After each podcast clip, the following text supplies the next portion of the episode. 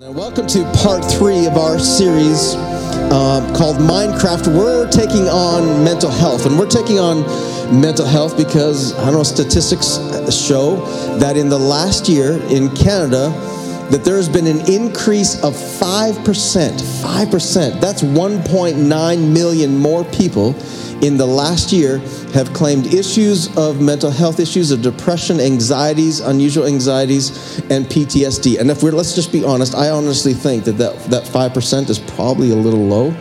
Because I think a little bit, are you just like me? Like all of us are experiencing a little bit of PTSD after the last couple of years?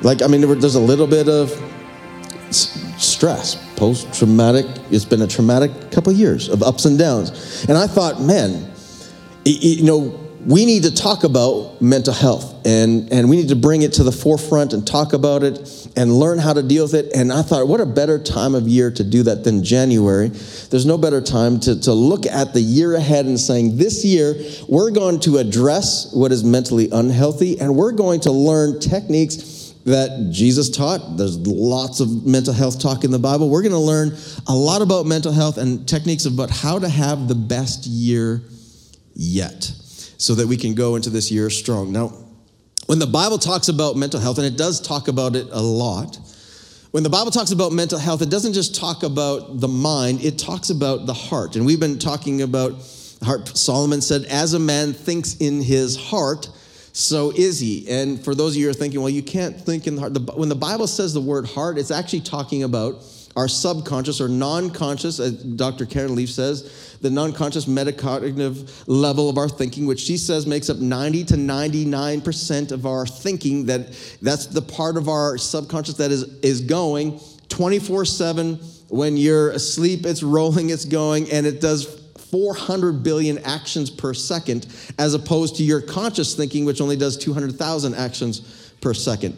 So when the Bible talks about as a man thinks in his heart, it's saying, in order for us to be healthy, we're not just, you know, mentally healthy. We not don't need to just deal with our mind. We need to also deal with our heart thinking.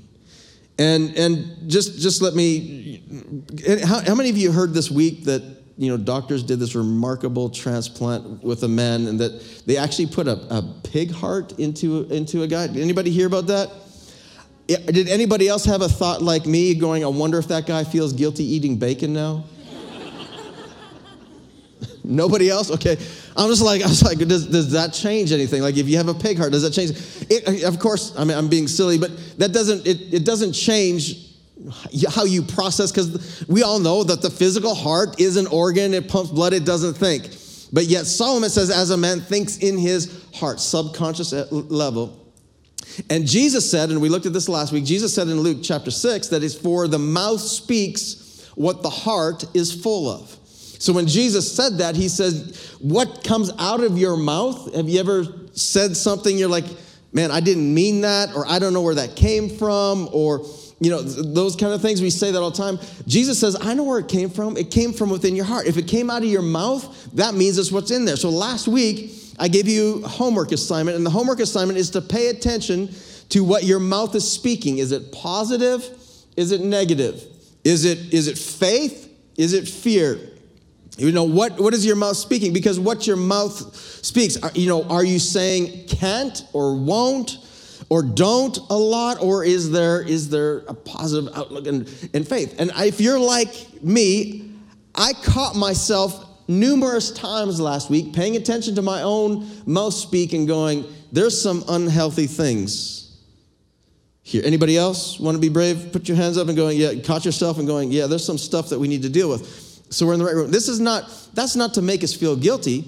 And that whole technique of, of identifying what's in our heart is not so that we can be shamed with it. The whole purpose is to say if there's something in our heart that's not healthy, Solomon said it this way he said, The heart of a man or a woman is like deep waters, but it takes a man or woman of wisdom to dig it out.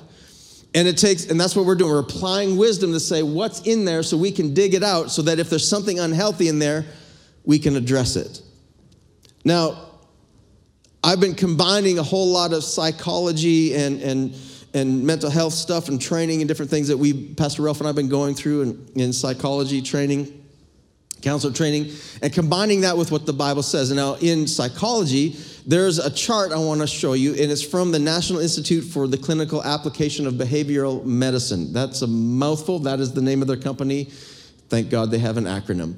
Um, but anyway, this is their this is their chart. This is what they said. This is what psychologists have, have through all of their studies. They said there's four core strategies for managing our stress and anxiety. And here's what they are. Number one is attention centering techniques. So they say to neutralize anxiety, it can often help to use techniques designed to focus attention beyond anxious thoughts. So they, they recommend meditation, breathing exercises, visualization.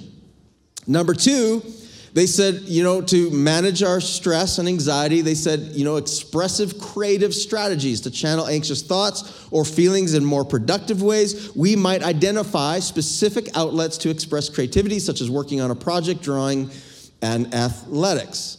Number three, they said, you know, third core stress, uh, strategy is to reflection exploration strategies. So to monitor where anxiety arises, become more aware of anxiety triggers, and reflect on anxious thought and feelings, we might try strategies that foster self observation. So that's journaling, self monitoring, and communication.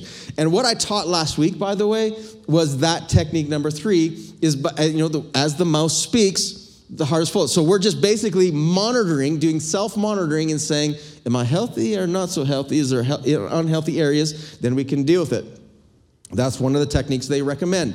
Number four, they recommend healthy lifestyle values to reduce residual feelings of anxiety. It could help to turn attention towards healthy habits, healthy relationships, healthy pleasures, and a healthy environment nutrition, relationships, and exercise. What's interesting about these four techniques is that the Bible talks about all four, and it gives us techniques in all four.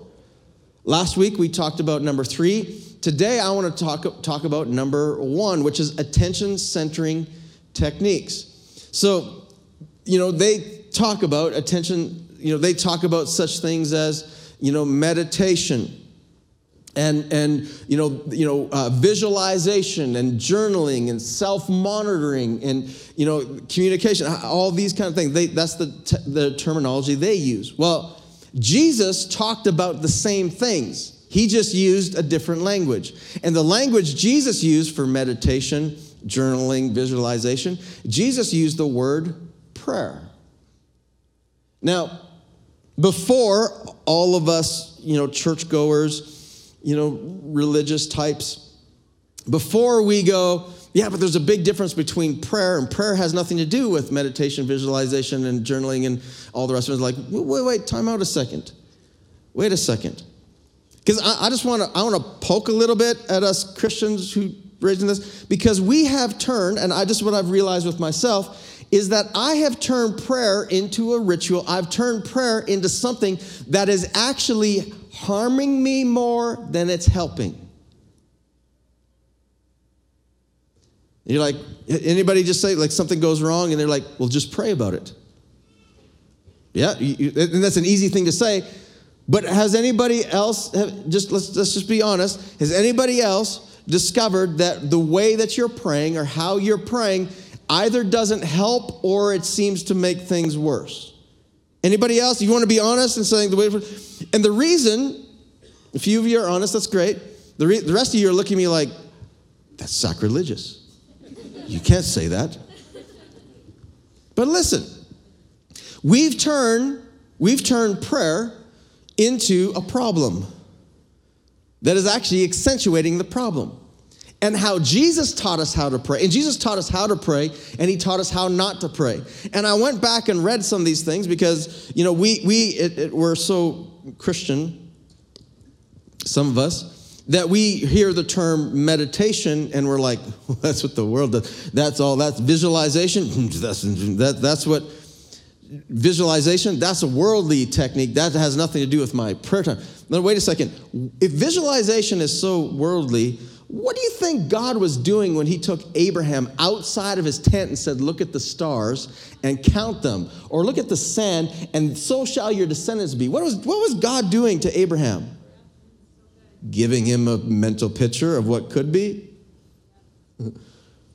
But listen, the world takes what God designed and perverts it. And what happens, and when the world takes it and perverts it and twists it and uses it wrong, it's the same thing what happens when us Christians take it and we kind of separate from all that and then we miss the point. And then we turn prayer into a religious task that does nothing but actually make matters worse. And I'll, let me explain, because just look at how Jesus taught on how to do this, and I'll show you how I've been praying wrong and how I actually was digging myself a deeper hole mentally healthy health wise because of my prayer instead of helping.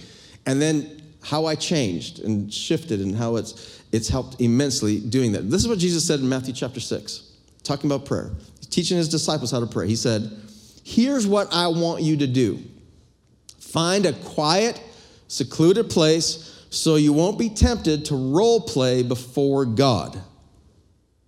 Huh. Anybody else seen role playing before God? Like, come on, we, we turn we turn prayer into role play. Like, we we if you don't think we role play before God, then how come the super religious types, when they start to pray, their tone of voice changes, it shifts down a couple. And then they turn into, they speak, instead of speaking regular English, it, it turns into King James's English. Anybody know this?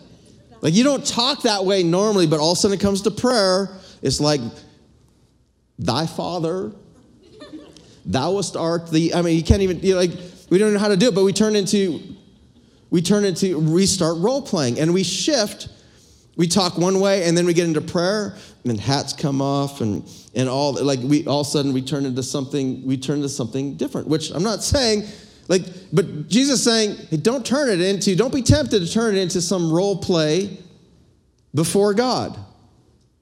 You're not impressing him that's what he's saying then he says, just be there as simply and honestly as you can manage. And I love how Jesus says, as you can manage, because he understood that there's going to be a part of us all the way through that's going to not manage, like, we're not going to get fully honest and fully simple in all this. We can only do as much as we can manage. Thank you, Jesus, for giving us that loophole. But then, because you know us so well.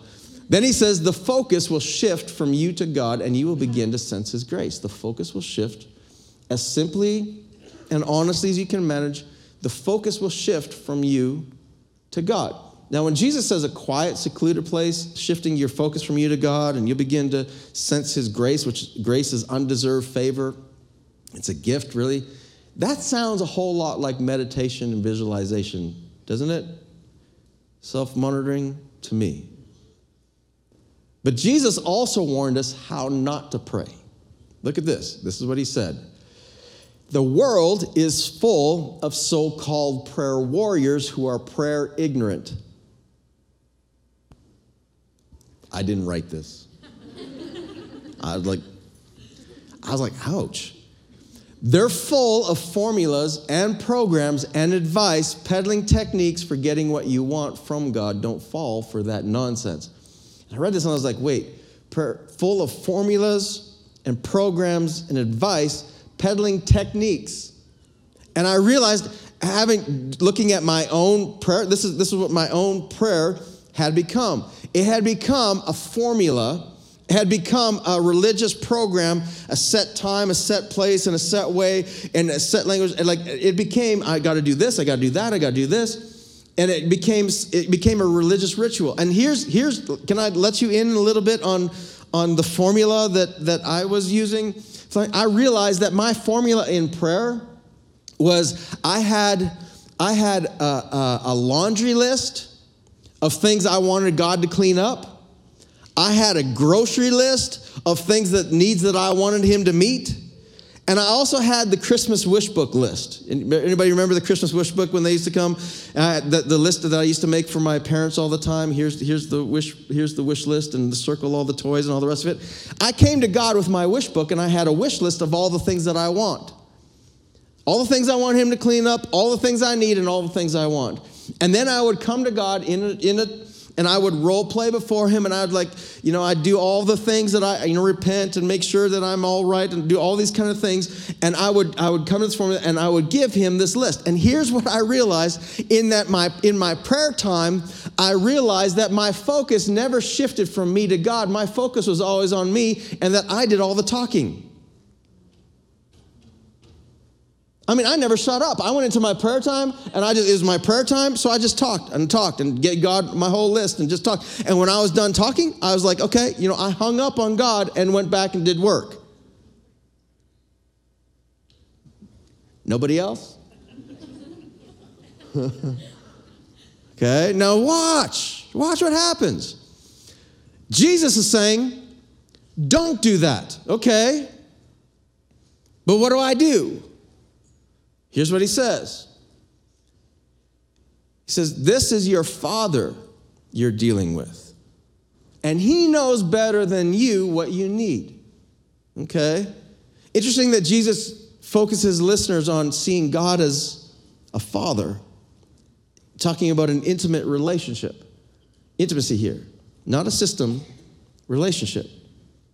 And then he says, and he knows better than you what you need. In other words, I came to God with my lists, and God goes, I know all that. In fact, you left some out.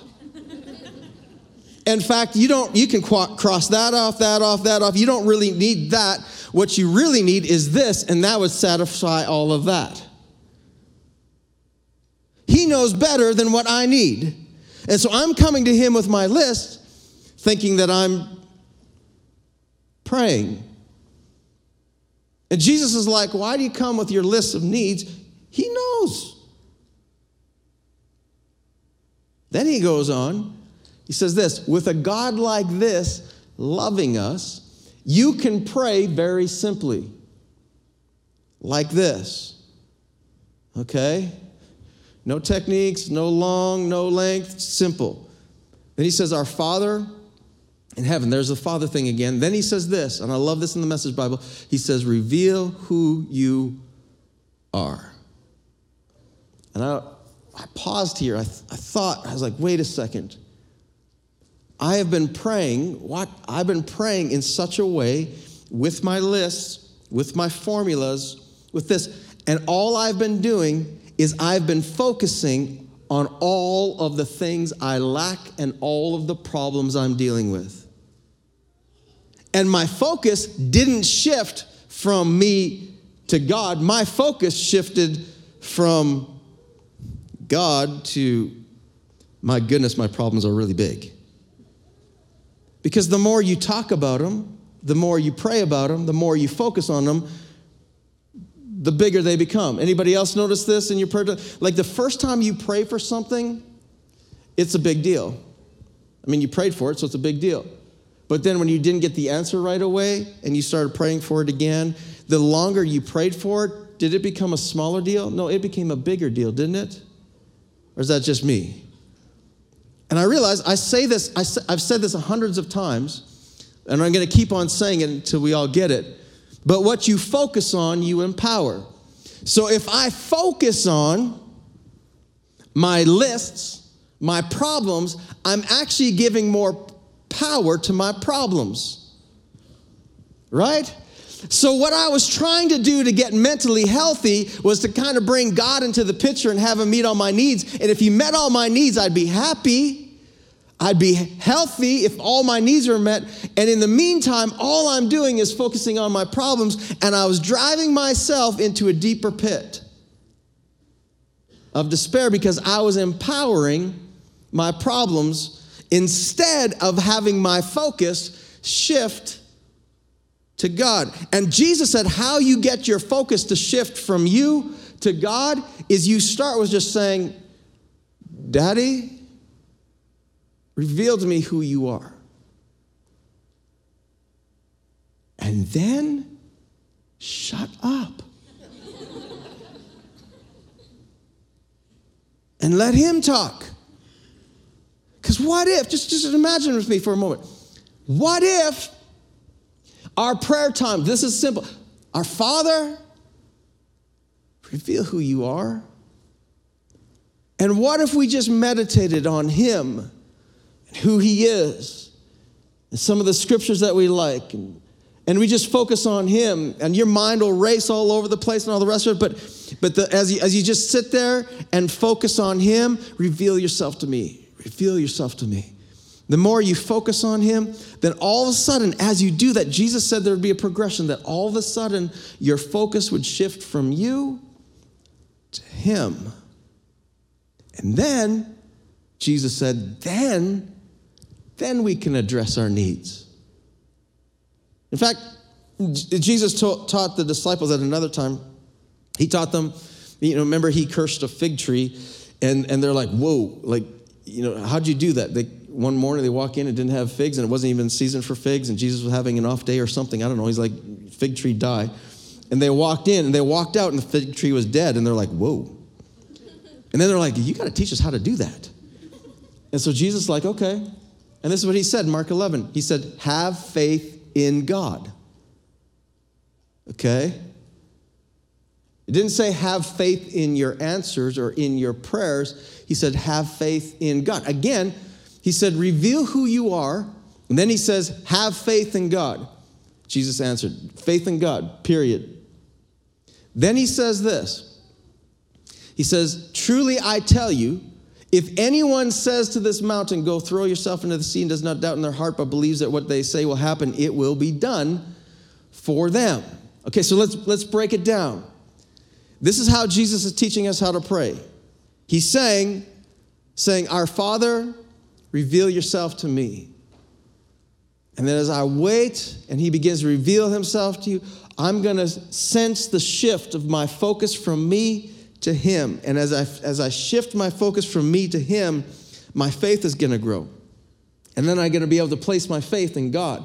And once my faith grows and I have faith in God, then I can turn to my problems and my list. And in my own voice and in my own authority, I can say, Problem, mountain, move.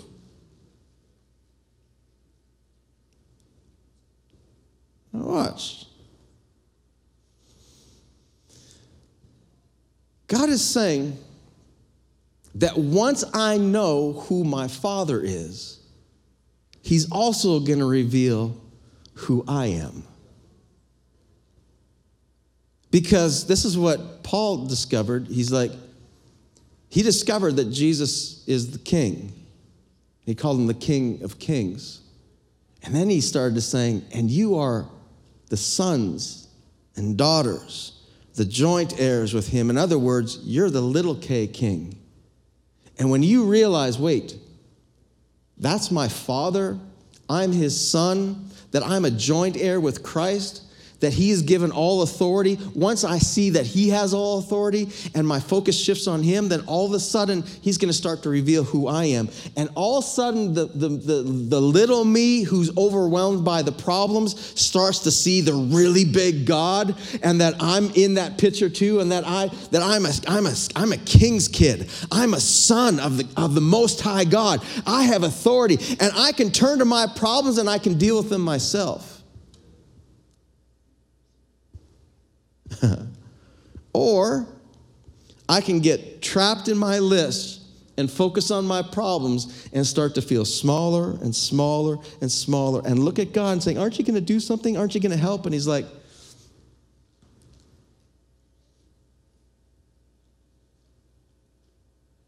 Would you just connect with me? Because if you get close, this is why we worship at the beginning of our service because we know everything a week can bring. And there's a whole lot of craziness going on in your head. And all of a sudden, you can start singing, Every victory is His and that he's the God of the impossible, that all things are possible with him, and that he turns graves into gardens, and if he can do that, and all of a sudden you build that up and you're going, oh yeah, and you can sense the shift of, of your problems to all of a sudden how big your God is. And the more you see how big your God is, the smaller your problems become. And then Jesus says this in, in the Lord's Prayer. He, you know, he says, Our Father in heaven, reveal yourself to me. I think we should just pause there and, and wait until he does. Then he says this. Then he says, Set the world right. Doesn't he? Please. But I don't think he's talking about the world out there. I think he's talking about the world in here. Do what's best, not according to what I want, but once I reveal and see who you are, I'm going to see that you're the king, you're in charge, you're God, I'm not. Do what's best as above, so below. Other translations say, Your kingdom come, your will be done on earth as it is in heaven. That's a surrender, saying, You're God, I'm not. Then he says, Keep us alive with three square meals. Okay? So there's the needs are there, but the needs aren't like just just keep me alive. It's not about all the wants, it's not about all this. It's just like, God, you're God, you're the king, you can take care of it. Keep us alive, keep us forgiven with you and forgiving others. And then I love this sentence keep us safe from ourselves and the devil. And I like that, keep us safe from ourselves, because I realize the devil's not my biggest problem. Anybody else? I am. I'm my biggest problem. My own stinking thinking is my biggest problem. And I like this look, God, keep me safe from my stinking thinking.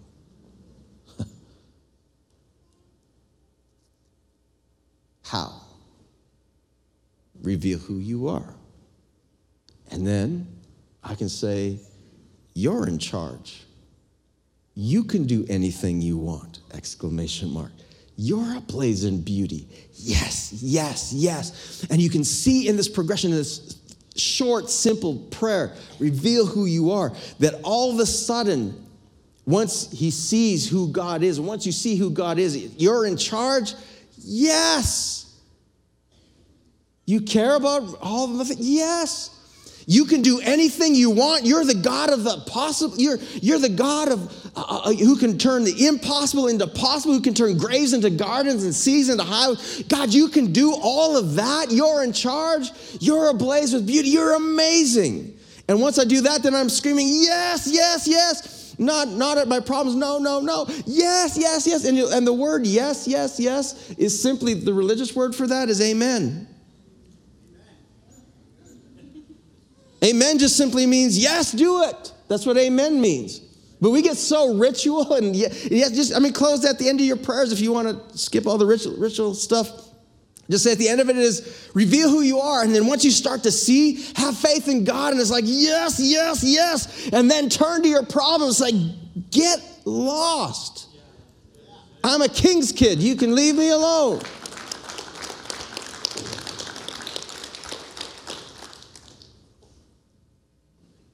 Jesus went on, he said, in prayer, there's a connection between what God does and what you do. You can't get forgiveness. A lot of times in our prayer, that connection is missed. A lot of times in our prayer, we're just waiting on God to move. God, do your thing. And when He doesn't answer, it's God, it's God's not, God hasn't done His thing. But in the meantime, like, wait, wait. In the meantime, it's it's not about moving God, it's about moving me. That's what prayer is. Prayer, there's a connection between what God does and what you do. then he says, You can't get forgiveness from God, for instance, without also forgiving others. There's an action. Anytime I pray, there's going to be an action. If you refuse to do your part, you cut yourself off from God's part. And many of us, I don't know, I have, for me, I looked at my like, I cut myself off from God acting on my behalf because I got so wrapped up in my lists and my problems and my rituals that I missed seeing who He really is and cut myself off from being able to solve those problems because I got wrapped up waiting for Him to move. In the meantime, He gave everything to me to solve it myself. Are you getting this? So sometimes we pray wrong. And sometimes our prayer is more of a religious ritual than it is the what's the meditation? We, we talked about it earlier meditation visualization. What's the meditation? The meditation is i'm it, it, meditation in itself isn't wrong it's what you meditate on. And jesus said meditate on the father. Reveal who you are And as you do that, you're going to get a visualization of what He is and who He is. And as you do that, He's also going to reveal who you are. And when you see who you are and who your God is, all of a sudden the problems become small. And then you move. Today's takeaway is simply this prayer isn't about moving God, it's about moving me. And the way that we pray sometimes drives us deeper into our problems because we focus on them instead of on our God. Don't talk to God about your problems. Connect with God and then tell your problems about your God. Because He knows better than you what you need. So this week, this, this week's homework. Last week we wanted you to reveal what's in your heart. This week's homework is I, I want us to just, just try this week in, in your prayer time, or if you don't have a prayer time, I want you to just it, it, take a few seconds every morning, just start this way and just say, Daddy, Father, reveal who you are. Just that's the prayer this week. Just, just pray that. Reveal who you are. And then take some time to just meditate on Him and focus on Him. And I, my prayer for you is that this week you're going to make it have a deeper connection with God than ever. And if you get to see just a glimpse, a side, a more of who He is, man, it'll change your world. Let's pray. God, I thank you so much for who you are. And Holy Spirit, this week I pray for each one in this room and those listening or watching online. I pray that as we pray this week, for you to reveal yourself to us, I pray that you would reveal yourself to each of us at another level. Holy Spirit, would you do that for us? Can we see more of you, of the Father? In Jesus' name, amen. Well, hey, everybody, Tim back here with you. I hope that message hit home for you. Like, I hope those points are hitting you right where you needed to uh, hear it and what you're experiencing in your daily life. That being said, guys, I want to invite you into a relationship with Jesus. This is the reason why we're all gathered here today. And it could be one of the most defining decisions that you ever make in your entire life. I love what Pastor Kelly said. Prayer isn't about moving God, it's about moving me. And if this service moved you to a point where you're like, I just need something different in my life, I want to give God a chance, and I want to partner with you this morning in saying that prayer together. It says in scripture that if you confess with your mouth, believe in your heart that God sent his son and rose him from the dead, that you could be saved and have relationship with him. And you know, here at Parallel Church, we are trading religion for relationship. And so today, if you want to say that prayer with me, would you just, wherever you're at right now, close your eyes and repeat after me? Say, Dear Jesus, I thank you that you love me. And I thank you that you died and rose again. So today, I ask you to come into my life, be Lord of my life, my Savior, and my friend. I thank you that my past is past, and I can begin a new life with you today. In Jesus' name, amen. Now, if you said that prayer for the first time, I want you to go ahead and click the link that our host team is throwing in the online chat. Right now, send us a message. Let us know that you made that decision today. It's not going to be advertised, it's completely between you and God, but we want to come alongside you in this journey. And a huge virtual applause to everybody that made that decision that's watching this video right now, wherever you are in the world.